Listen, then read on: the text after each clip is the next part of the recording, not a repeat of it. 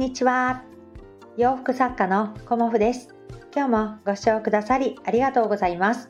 コモフのおしゃべりブログでは40代以上の女性の方に向けてお洋服の楽しみ方と私のブランドビジネスについてお話しさせていただいています。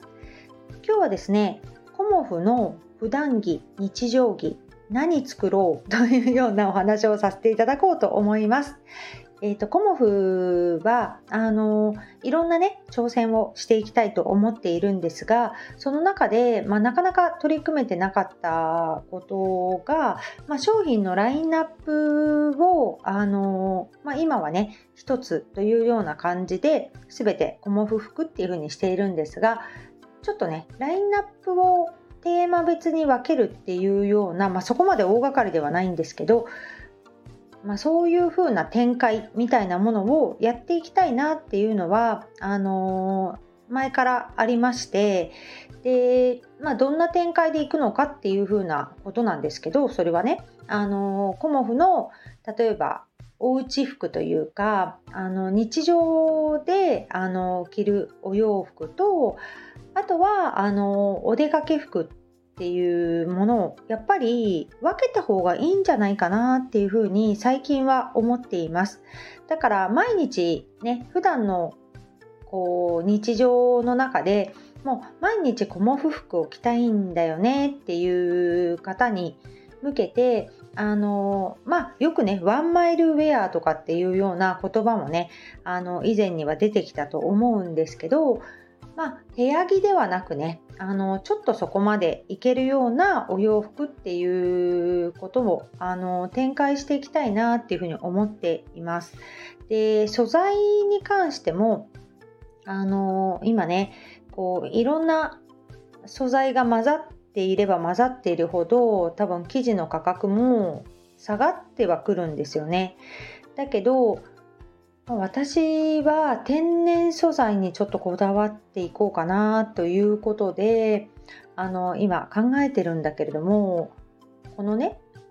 コモフの日常着とか普段着っていう展開が例えば始まったとしてどんなねあのお洋服欲しいですかっていうねご意見を募集したいと思います。私の中でもまあいろいろ考えてはいるんですがあのお家でねあの私は過ごすことがすごく多くて、まあ、この時期はあのっていうか今日は何着てるかっていうことだとね私はノースリーブのタンクトップにフレンチリネンのキュロットスカートを履いてます。うんでこれがなんだかんだ言って一番動きやすくてあの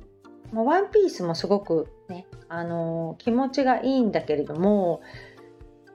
なんかね、キュロットスカートがね、うん、私の中ではね、あのー、やっぱり一番動きやすいなっていうのを実は感じていて、うん、で、今、エアコンをね、部屋つけてるから、あのー、ワンピースももちろん涼しいんだけど、アイロンがけをする時って私、こう座ってやる感じなんですよね。だからあの座ったり立ったりする時にスカートだとねなんとなくあのパンツが見えちゃうみたいなところもなんとかまあ誰もいないんだけどねあの近くに、うん、それもねなんとなく自分の中でちょっと気になるんだよね。だからお仕事モードの時は基本的にキュロットスカートとあとまあこのリネンのタンクトップっていう感じでまあ日過ごしていてパジャマも今あのこのねリネンのタンクトップとトリプルガーゼで作った短パンみたいなものをね 私はねあの着ているんですよね。であんまりこう体を冷やしすぎないっていうあの方ももちろんいらっしゃるからあのえー、タンクトップなんかで寝てるのみたいなことにもあのなるかもしれないのであの、まあ、基本的にこう日常着でこう T シャツ、うん、あのいわゆる T シャツみたいなものではなくて、まあ、形は T シャツなんだけどあのガーゼとか、まあ、ちょっと日常着の場合リネンどうかなって今思ってるんですよね。コスト面で一番大きいのは。だからあのリネンでこの寝るとすごい気持ちいいんだけどあのまあ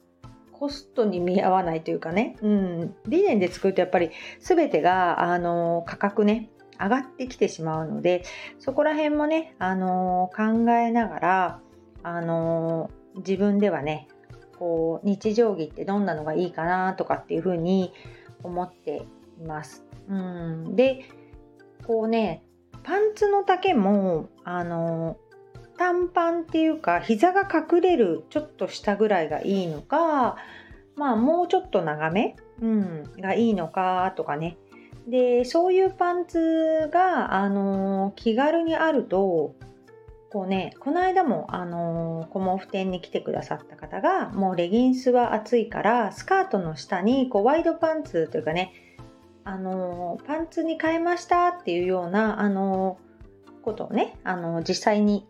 試してきてくれてこの方がいいやっていうふうに言ってくれたんだけどあのやっぱりこの時期レギンス暑いと思います。ピタってなっちゃうからね。うん。であのそういう時にこのコモフの日常着のこのパンツをどうですかみたいなね。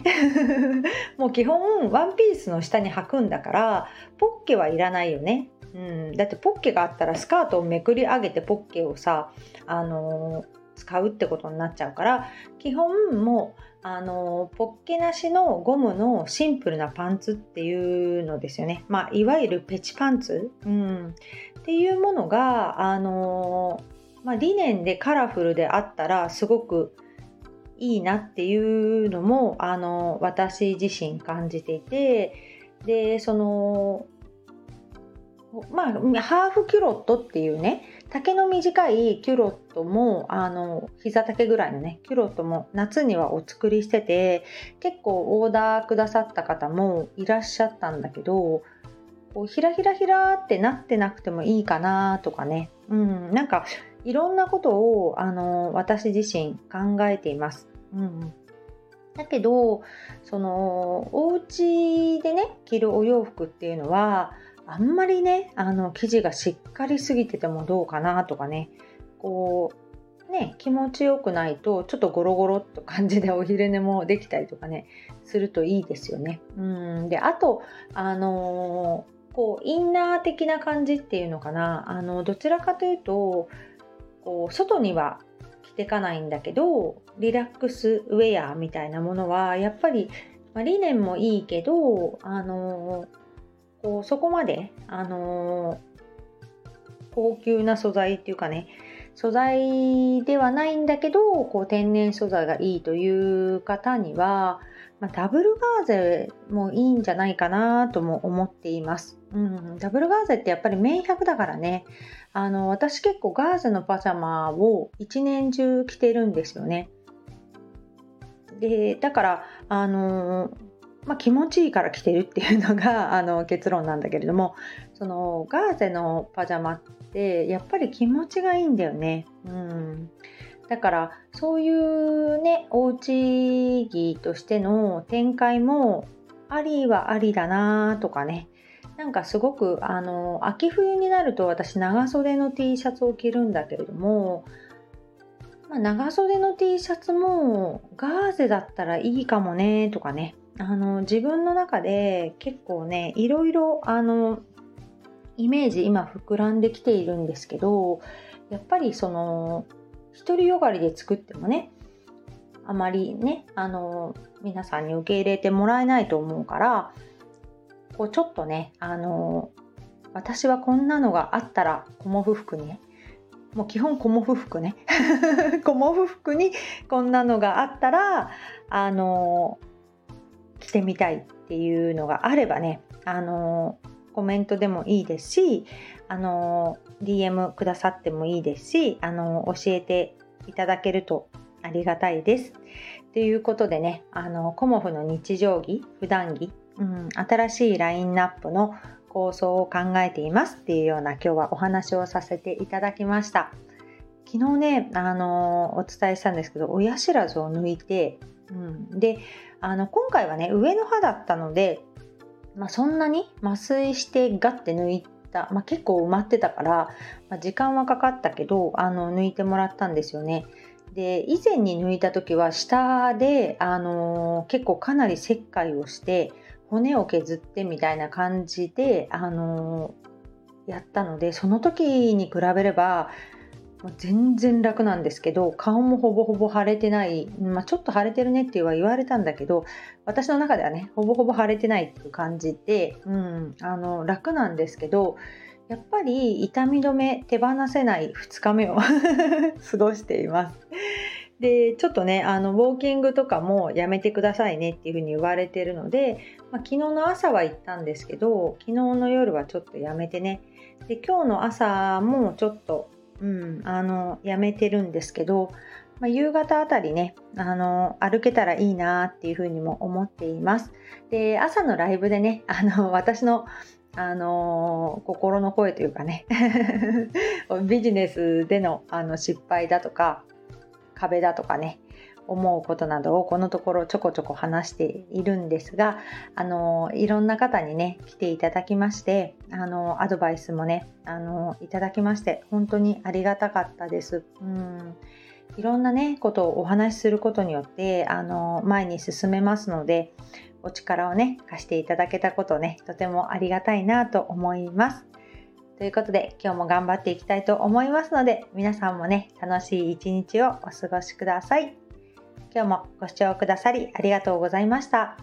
洋服作家コモフ小森屋隆子でした。ありがとうございました。